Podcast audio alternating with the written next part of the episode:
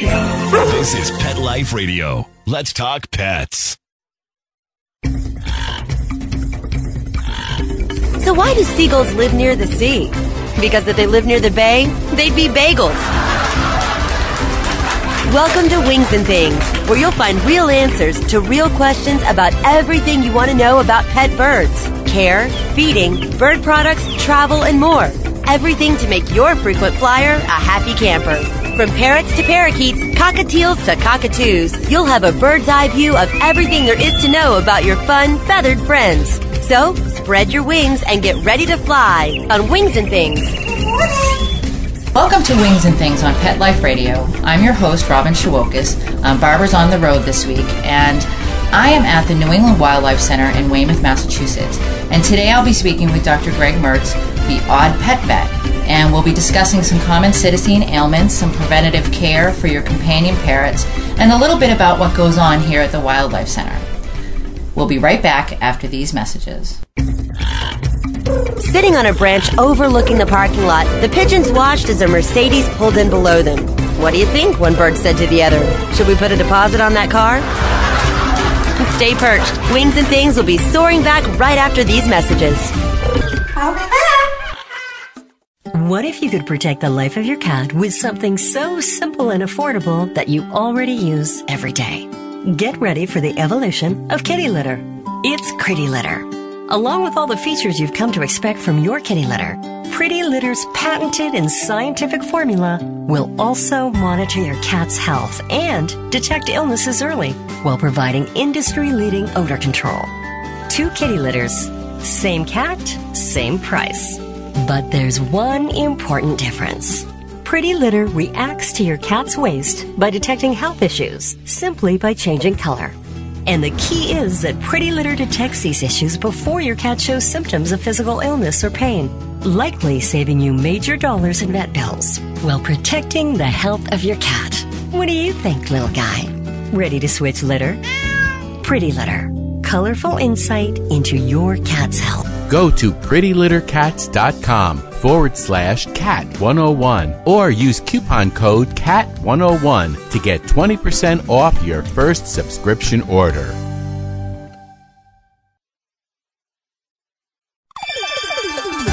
Let's Talk Pets on PetLifeRadio.com. A Frenchman walks into a bar with a parrot on his shoulder. The bartender asks, Where did you get that thing? The parrot replies, In France. There are millions of them. Don't have a canary. Wings and Things is back. Welcome back to Wings and Things on Pet Life Radio. Hi, Dr. Mertz, how are you? Nice to see you. You too. Thank you. Welcome to Wings and Things. Um, you've got a really interesting job here at the Wildlife Center. I have too many jobs. Too here. many jobs. here Too at the many Wildlife interesting Center. things. no, actually, it's uh, it, it really is a, a job made to order, uh, and it includes um, everything from taking out the trash to um, helping uh, uh, teach classes and uh, also uh, doing lots of veterinary care for both wildlife, but also uh, pet birds and, and other animals. So, how did you get into veterinary medicine in the first place? Is it a lifelong passion? Or? Not a lifelong passion at all, actually. And I, I um, um, I'm a good example and uh, um, encourage anybody who wants to do a uh, career change. Uh, that it's uh, it's very doable and something you should follow and, and try to do. Um, I actually started to go to veterinary school because I wanted to become a better teacher.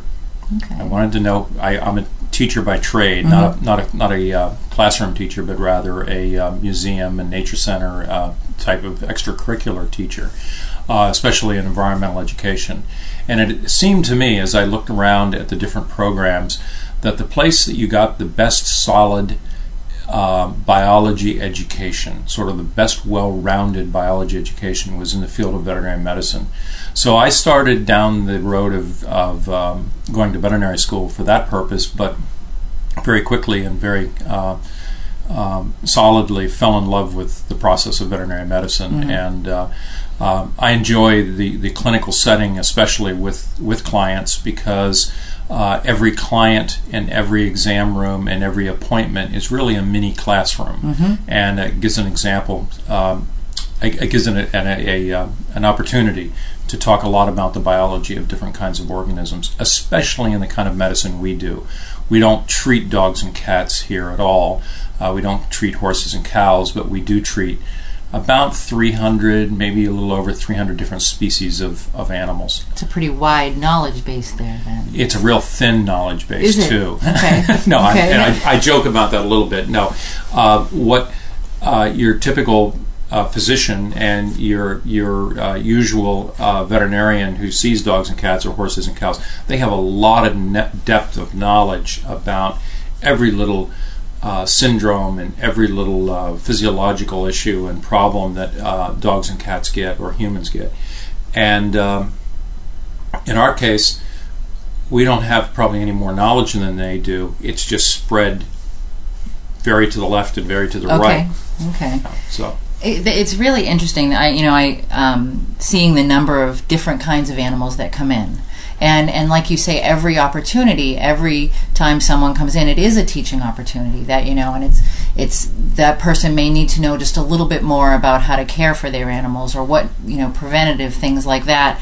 And so, what are the things that you, especially with parrots? I mean, that's our focus on this Sure. podcast. But what are the things that you see the most coming through the door um, as far as issues with parrots?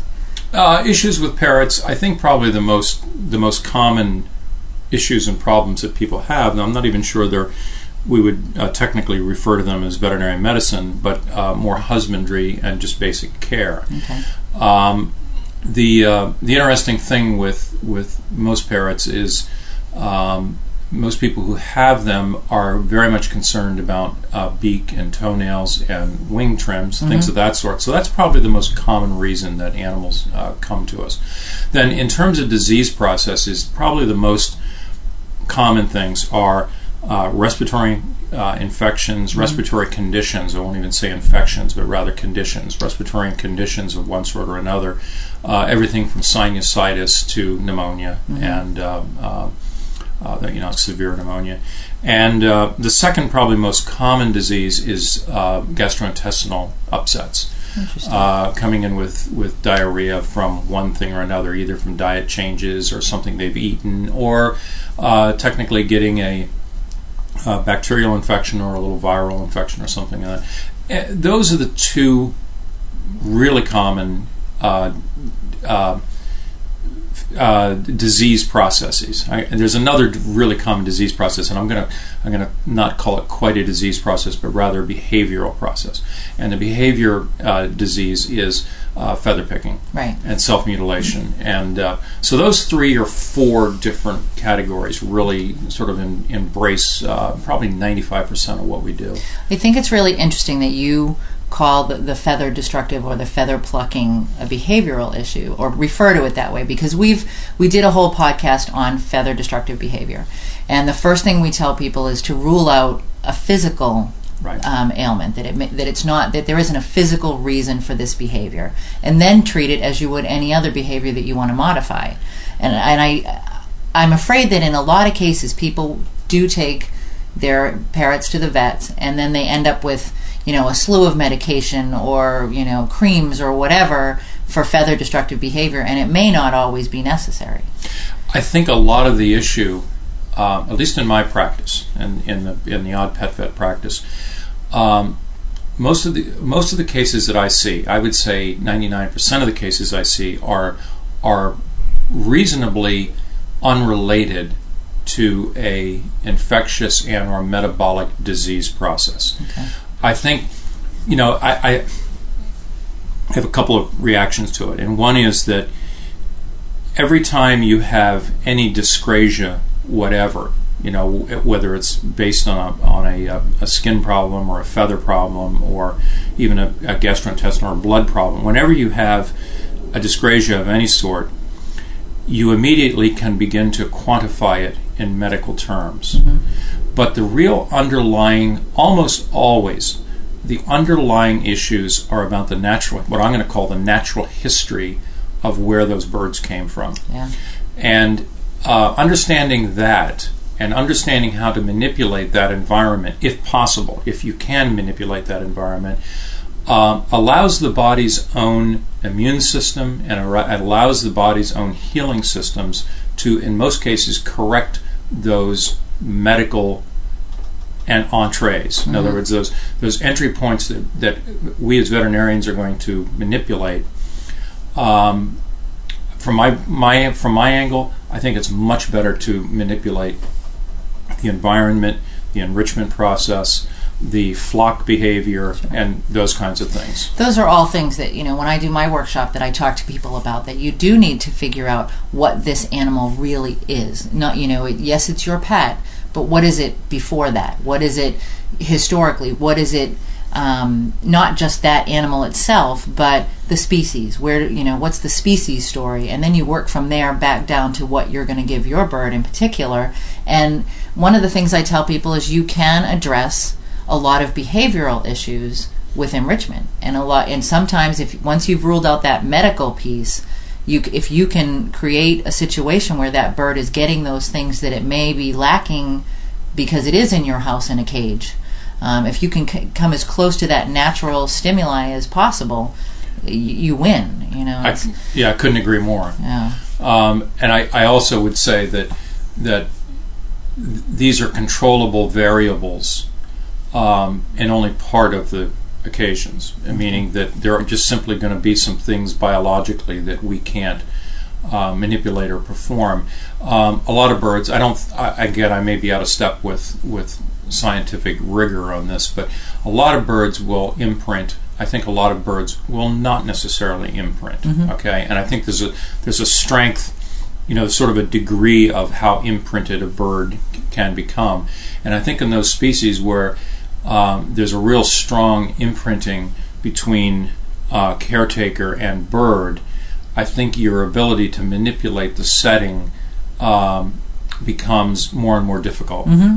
and and I think too, and and this is not um, a criticism of some of our relationships with our pet birds, but I think in some cases we create that illusion, if you will, of an imprinted situation.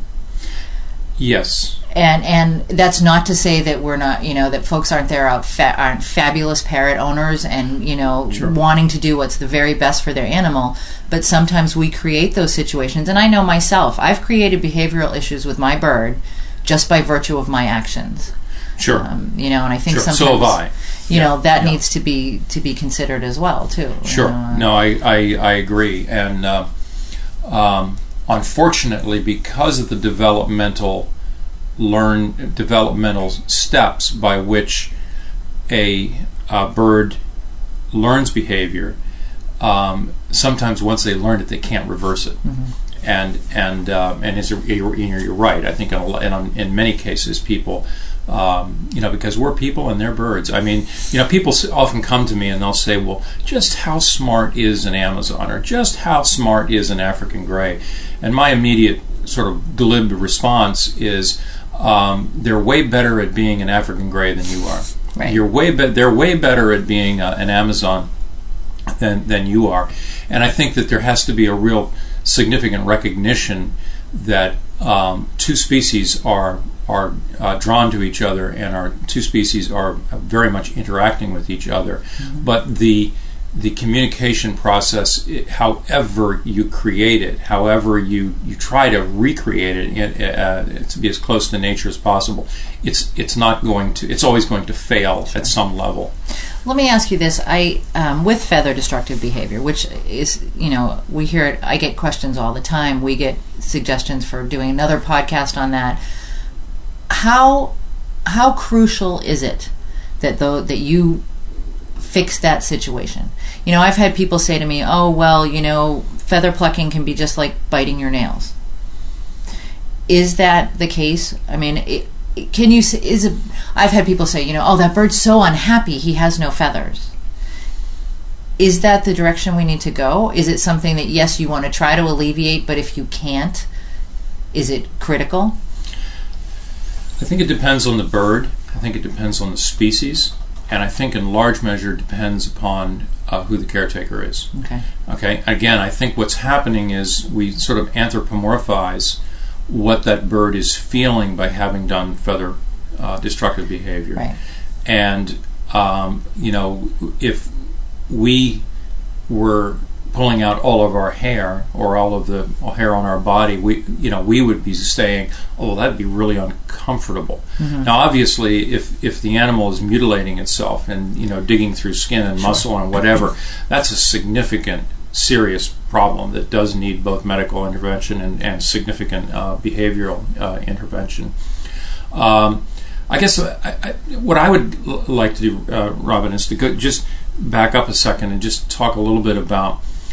I think what one of some of these triggers are, and and the triggers for, for, and I think that by doing that, I think it'll it'll help us sort out which birds are the ones that really need significant intervention and which ones are not. And the the, the feather plucking behavior, I think what I like to say about birds, parrots um, of all sorts, psittacines of all sorts, um, are they have a fairly limited vocabulary. And I'm not talking about um, I'm not talking about English vocabulary or, or human vocabulary. I'm talking about their own vocabulary of behavioral responses.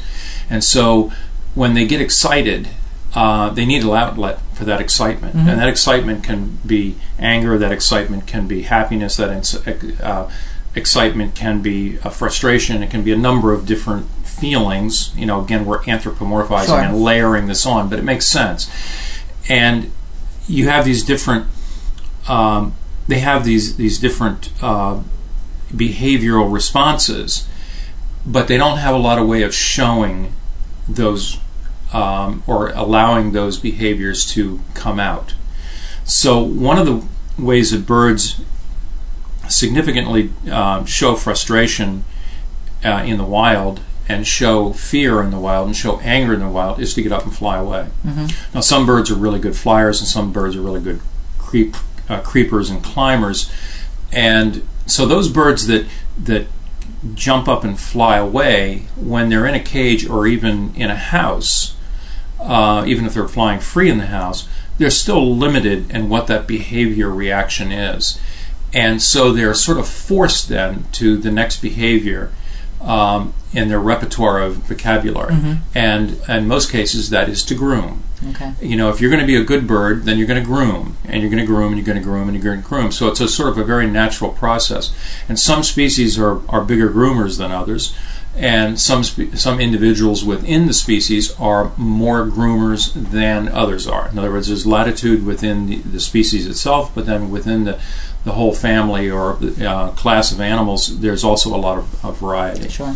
And so, you know, to go back to that, you know, who needs to get care and who doesn't, I think really has to do with that owner, that caretaker at home, looking at the setting, looking at who their bird is, and understanding whether or not they've been given an outlet to fly away from a stimulus. Or whether they're going to have to groom their way out of a stimulus, and if there are ways that they can manipulate that vocabulary. Okay. Are there other ways to do that? That's re- that's a really interesting approach, and I think it's it's so important as f- for almost any kind of behavior that you're seeing from your bird that you need to allow them those outlets. You know, what whatever it may be, and and a lot a lot of times we talk about. Um, providing you know a lot of enrichment or providing you know a lot of different alternatives but the one thing that I keep coming back to is you need to allow them that flight not necessarily flying flight but that you know fight or flight response you need to allow them that flight opportunity. That they don't have to actually interact with something or someone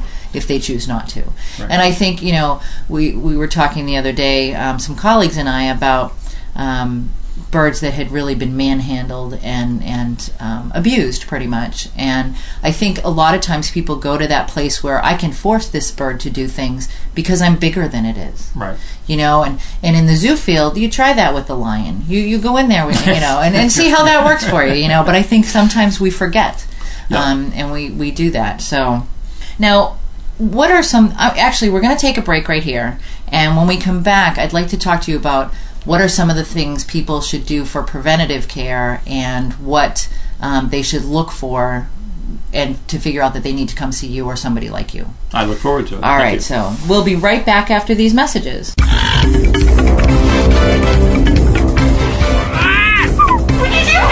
Stay perched. Wings and Things will be soaring back right after these messages. Put on a perfectly possum pet party. Having an awesome birthday or adoption day celebration for your four legged friend? Or just want a fun excuse to throw a fun party with your friends from the dog park?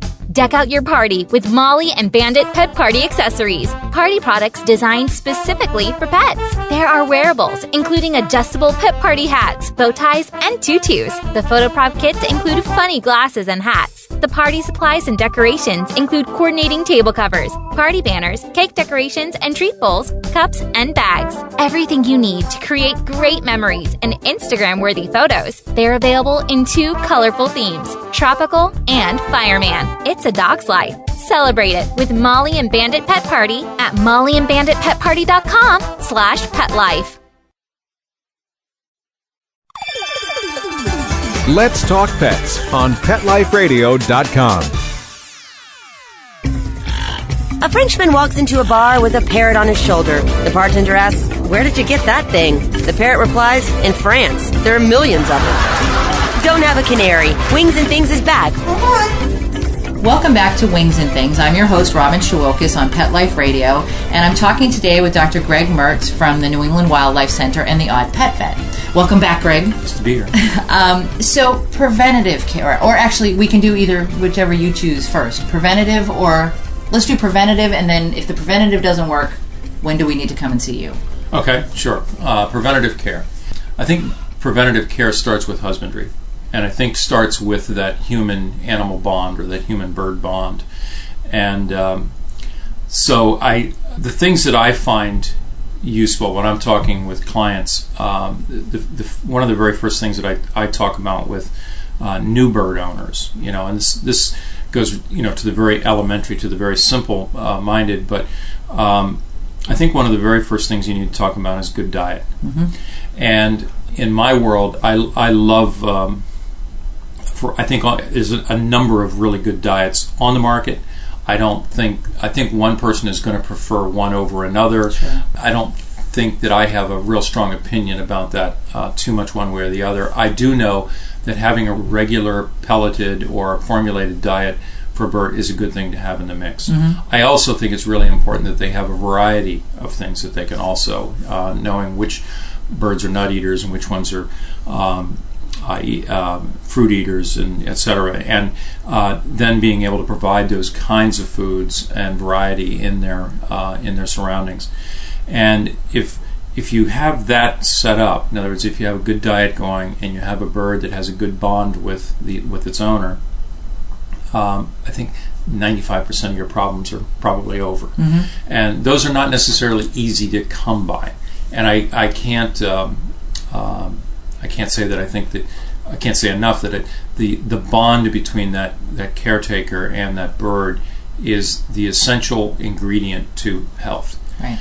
Once that bond is established and once that bond is understood and given some latitude to develop, um, you know, you get the diets and everything running, then your animals are going to be in good health. Then, in terms of preventative care, I think the things that I can most caution people against are the hazards inside of the house, and I think there's a fair number of hazards. Um, I'm all in favor of having birds be able to uh, move around the inside of their, their house or their building, wherever they're they're living. Uh, at the same time, you don't want to set up um, sort of built-in obstacles or hazards, uh, things like big wide open windows that look like they can fly and you know go out through them. It, It's pretty pretty uh, simple-minded. At the same time, we see a fair number of birds that that come to us because they've been knocked goony. Uh, because they whack up against something, or Sure. they think there's a, you know a problem. Another uh, thing you want to I saw, and I guess in those cases you want to keep your windows um, with blinds on them and with blinds that are that are uh, allow a limited amount of light or whatever amount of light you want to leave, as long as they don't see it as something as a, as a passageway, you know, through a, a woodland or shrub area. Um, other things that I find as real significant hazards are um, stoves. Yeah. Stoves are huge. Uh, people cooking are huge. Um, and then, and then the, the, you know, right away, as soon as we start talking about cooking, of course, uh, if you are cooking with, with birds in your house, I think you, birds need to be not in the same area. Right. They need to be restricted from that because I have I can't tell you how many times I have um, had birds come into me who have landed in the, the cooking spaghetti sauce. Right. And uh, who have come in because uh, someone was cooking with Teflon, Mm-hmm. and there was a burned pot, and you know they, they inhale the toxins from that. Uh, you know, so I think there needs to be separation between cooking and where the birds are living and able Mm-hmm. to manipulate and maneuver around. Now you had mentioned the respiratory before when we were speaking. Um, what are the, what do you see as the causes of, of those particular? Both the uh, gastrointestinal diseases and the respiratory diseases, uh, in most cases, I think are um, created and caused by an ill adapted bird. Okay. Okay, so I, I don't think that these are highly, I mean, birds do come down with highly pathogenic bacteria, but I think most of the cases we see are created by opportunistic bacteria. Okay. So what's happening is the animal, at some level, is going through a stressful event in its life, and as the stress levels increase, um, so does the cortisol le- levels also physiologically increase inside the animal, and the, cort- the cort- as the cortisol levels rise in the body. These are chemicals that are put out by the adrenal gland. Uh, same with people and, and dogs and cats and, and birds. As that cortisol is uh, increased inside of the system, um, that depresses the immune response. And not only do you have a depression of the immune response, but you also have a little bit of a depression of the available resource uh, to allow the animal to be healthy. So I think for most GI uh, infections and most um, uh, respiratory infections, um, there's an ill-adapted bird. That's why I was going back to that the very first thing, which was if you have a well-adapted bird, then these other things are probably unlikely to, to happen. But now realize that stress can come from um, an animal being ill-adapted. It can also come from other events.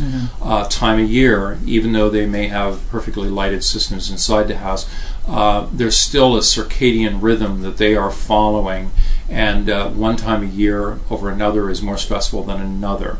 Uh, age is a stress factor. Uh, coming down with a tumor or some other veterinary or some other uh, medical problem is also a stress factor. So there's all these different things that sort of come together as stress factors that will suppress the immune response and the resource response, and the animals then come down with something that are usually pretty easily corrected with a simple antibiotic. Okay. Let me, while we're talking about stress, one of the things I talk to people about is that little bits of stress are okay. I'd love to hear your opinion And as far as Sure. building coping skills, if you will. Sure. Um, Yeah, I have, I have two reactions to that. One is uh, only inanimate objects don't have any stress. Right. So, so stress. You know, a dead animal doesn't have stress. Mm-hmm. Uh, a live animal has stress. It's just a it's a fact of definition, and uh, so stress is an absolutely needed event inside of an animal's life, inside of a human being's life. If you don't have stress, you're just not operating and Right. functioning. So the the second layer to that, to me, is that they have to be able to have healthy ways of relieving the stress. And uh, one healthy way to relieve the stress, as we talked about earlier, is to be able to fly or you know have a flight response, or to have a grooming response, or to have an anger response. Uh, you know, allowing an animal to have um, being able to to get angry and and bite. I'm not saying we should encourage biting, but at least gives them an opportunity to express. Because if you don't have that expression, then you have frustration, and then you have the buildup of the stress, and then it, this leads to self mutilation. And uh, And I, I think too, if we honestly look at when you say, you know, talk about biting, if we honestly look at the times when we get bitten, if you go to what the antecedent was to that bite, you're going to see that that bird is trying to tell you something. It's not just, hey, I don't like you, I'm going to bite you for no reason. There, there's something that leads up to that, and it is that expression of anger or frustration. Yes. Um, so that's it's interesting. I the reason I ask about the stress is I was teaching at um, Nashville Zoo one time, and um, I have a slide that says stress is it enriching, and um, their veterinarian um, from the back of the room said absolutely not, and and I you know. And she, her theory was, and it was a good one, or her feeling was that we were bringing animals to her and the keepers were bringing animals to her that were sick already, and so we didn't want to be introducing extra stress in that Sure. case, which makes perfect sense. Um, I just feel as though you know there needs to be a little bit so that it's not when that that illness hits or when that you know, traumatic incident occurs and they need to come see you, not that you're stressful, but when they need to come see the vet, Sure. that it's not, you know, something completely out of the ordinary for them. Sure, absolutely. I couldn't agree more. And I think, um, yeah, I see his or her point that if you have a sick animal already, you want to try to pull away as many stresses Sure. as possible. So because that will allow the cortisol levels to drop and the immune system to to build again. Uh, but nevertheless, um, you're in a crisis situation when you're going to the vet. You know, and uh, my suggestion to people is is uh, um, you know keep your vet visits uh, regular, but at the same time only during during a crisis that needs real solution. Um, and you have to weigh a little bit about what that that crisis, what you're going to solve with by going to the vet with the crisis. I don't want to get too complicated here Sure. what I'm what I'm saying is, but um, my my hope is that people are coming uh, to the veterinarian when the veterinarian can really provide a significant response. Right. And um, that's not to say you shouldn't come to the vet and talk about husbandry and all those sorts of things, because I think many veterinarians do that. Right. Uh, I also think many, veter- many veterinarians probably do not do that. Well, that's you know I, I spoke at AFA last year, um, or AAV. I'm sorry, and one of the things that we talked about was as a veterinarian or as a you know a vet tech providing that education. Um, and you, as an educator, originally understand the value of that piece. And I tell people all the time: if you've got a question and you, you know, research it and you still don't feel comfortable with the answer, call your vet. And if you can't talk to your vet, talk to one of the vet techs and and try to get that that answer. Um, and which brings up another um, question for me: toxic plants. Toxic plants. Oh, if you go online, you know there. Are I mean, how many different lists are there out there? And you know, this is on one list, it's not on the other. And I get people all the time calling or emailing and saying, "What about X?" Yeah, I don't have I don't have a huge amount to say about toxic plants in the house. I think you probably should. I think there's some plants that are perfectly fine in the house that that, that birds can graze on, and it's a great outlet. It's a great uh, uh, finesse. I think if you have a question mark as to whether one of your plants is toxic, then keep your bird away from it. But Right. it doesn't mean that it's toxic. I can't remember the last time that I saw a bird coming into me because it ate something in the house and got let me re-say that i can't remember the last time that somebody has brought me a bird that ate a houseplant and came in and was sick from the houseplant Okay. um, i'm just as i'm saying that i'm thinking back to my uh, there there is there was one occasion uh, several years ago i don't even remember what kind of bird it was now but it was one that had eaten the um, going to draw a blank on the name of the the um, the long um, heavy duty leaves that um, I'm a plant guy. I, mean, I, I know more about plants than uh, you know you, you I than the, your uh, most people. But I, I'm drawing a blank on the name of this. Not aloe. No, no, it's a very it's a spear like plant. Well, anyway, That's okay. that's one occasion in 20 years of looking at birds that I can Really? think about house house plants. And, because uh, I, I mean, I yeah. know people get you know they get really uptight about oak, and I tell them, well, it's not the wood, it's the acorn, and and it even you know at that point, or the the um, apple wood, you know, and it's it may be the apple seed, it's not the wood, and and I mean, I, I, I mean, in both cases, I think these are translations from what is toxic to people right, that has been translated over. And I, and I, uh, uh, yeah, oak. I mean, if we were to go out and eat oak leaves, um, you know, you'd probably get away with an oak leaf or two. But it's so bitter. Why would you eat it? Exactly. Well, and, and, And, that's the yeah, other you know. issue is you know we t- I do work with raptors as well, and one of the things that comes up quite often is if you're providing items to raptors that are glove trained, that they um, they'll accept anything you take, anything you provide them as food. And I agree to some extent that if you've got this bird that's very food motivated, then that's what's going to happen. But at the same time, they know what to eat and what not to, eat. Eat in the wild. Right. The problem in our homes, though, is that we are forcing together bored birds with True. um, plants that may be coming from the wrong side of the world uh, in their Mm-hmm. and in hey, their this is kind of interesting and new to look at and let's play see what and this is whatever. about and let's Yeah. you know but I, I have no problem with going out and grabbing some maple or pine or you know like that and Mm-hmm. bringing it into your house and giving it to your birds to let them chew down on it and uh, and you know um, at the same time as, as I said the only thing I can the only thing I can say authoritatively about it is that in 20 years I've seen one bird that may, and it didn't die or anything, it just was a little off for a day or two, and it may have been total coincidence that it happened with this particular plant. But by and large, I don't see the problem. I don't see it. Um, and I think people should just use some good common sense about it. Not everything in the world is poisonous. There's 660,000 different kinds of plants in the world. 440,000 are edible. You know, so there's only a third of the plants out there that are going to be poisonous, even to a human being. Right.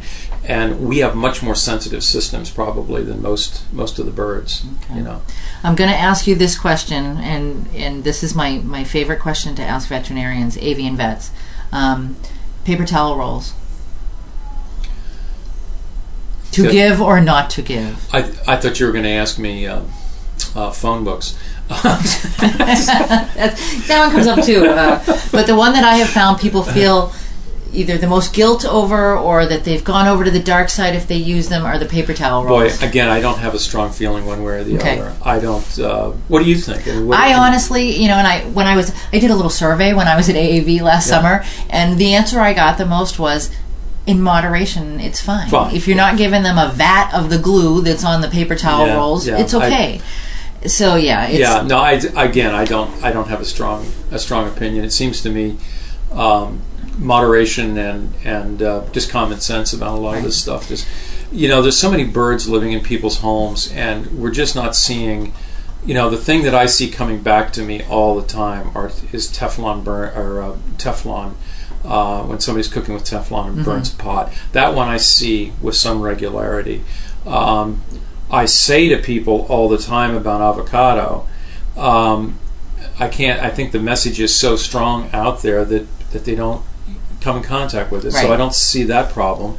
Um, but I don't see houseplant poisonings coming to me. I do see burned birds. Uh, I zinc do see. toxicity. Do you see zinc toxicity or? Uh, yes, I do. Okay. Yes, yes, yes. That that will. Um, and I've also seen lead poisoning from paints, Okay. uh, from you know chewing around uh, doorways and and uh, uh, windowsills and things of that sort. Mm-hmm. Yeah. Those are the big concerns that come up, you know, when I'm talking to people out doing companion parrot talks and things like that. It, those are the biggies. You know, I, I really appreciate you, you telling us about your, your practice and, and what you're seeing. right. So tell us about wildlife. Pretty, we only have a few minutes left, but what are you? You're the wild side of things here at the Well, the Wild center. Side. Let me tell you about the Wildlife Center and how we, we operate. The Wildlife Center has uh, we're a hospital for wild animals. Um, the the the thing that's cool about New England Wildlife Center is that we are we marry uh, the care of wildlife very distinctly with uh, education, and we bring uh, volunteers and interns, undergraduate students, and high school students, and even all the way down to to young kids uh, and all the way up through you know 90 year olds uh, come to our center to participate in the process of care. And uh, we use the care of wildlife as an educational event. We teach the biology of the animals that we see. We see about 225 different species of wild animals, everything from hummingbirds to snapping turtles to um, coyotes and, and foxes and all those sorts of things. Our goal is always to return those animals to the wild. Now, the odd pet vet, where we see all the pet animals, um, we see that as a fee for service. So every every dollar that somebody spends in our veterinary practice goes to helping us care for wildlife, and uh, uh, we also you know take donations. Of course, we can't operate and live without donations, but we're trying very hard to uh, earn probably thirty or forty percent of our income. Uh, through the process of veterinary care and selling products and uh, foods and that sort of thing. It's a wonderful center. You, the, your building is is a green building. green building LEED built to LEED certification. Uh, we didn't actually go through the uh, certification process because the, the application fee was too expensive for us. It's amazing, isn't it? So- um, and and you do you know special event parties, birthdays. Um, there's a play group um, on Tuesdays, Tuesdays, for yep, kids. yep. Um, you do the Catbird Cafe on Saturday. Open yeah, we mic. are the only veterinary hospital in the world that has a folk and blues jam every it's Saturday great, night. and, and it's so much fun. And there's so much going on here, and literally, you know, coming in, you could learn something different every single day. You know, Absolutely. the, the center um, in the upstairs is the they've you've got all kinds of Nature Center and all kinds of bones and Yeah. feathers and and uh, bits and pieces of animals. Unfortunately, many of them were patients. Wait a minute. No.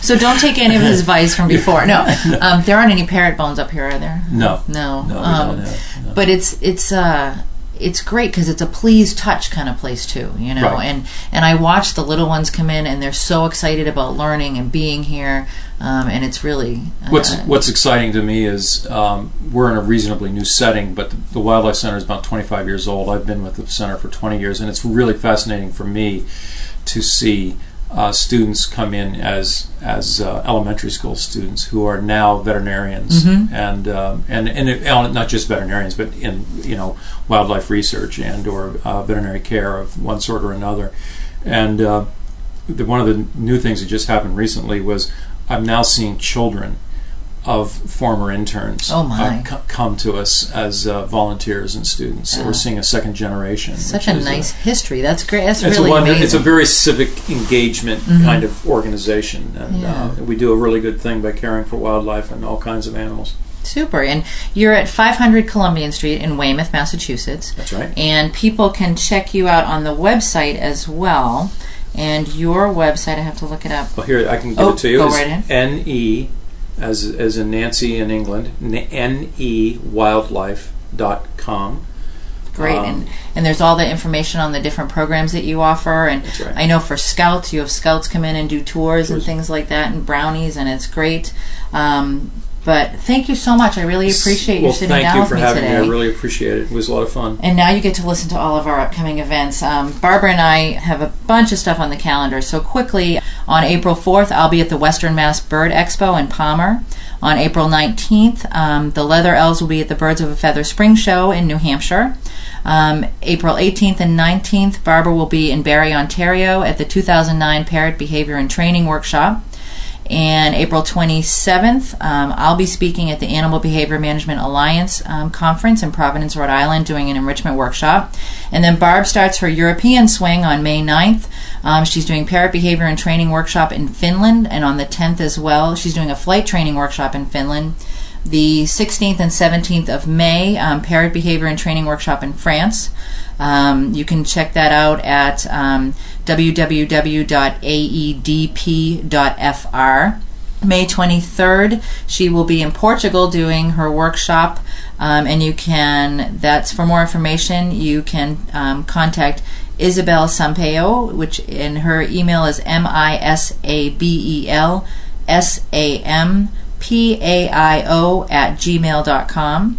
She'll be in Barbara will be in northern Portugal on May 24th. Um, you can contact Isabel for more information on that. And then May 29th to the 31st, we'll be together um, doing the Best Parrot Conference in Edison, New Jersey.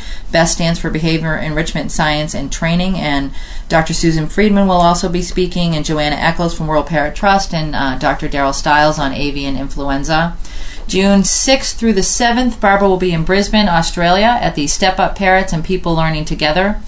June 20th, a parrot training and behavior workshop in Madera, California for Barbara. Um, August 5th through the 9th, um, I'll be speaking at the AFA conference in Houston. I'll be presenting a paper on breeding birds and enrichment.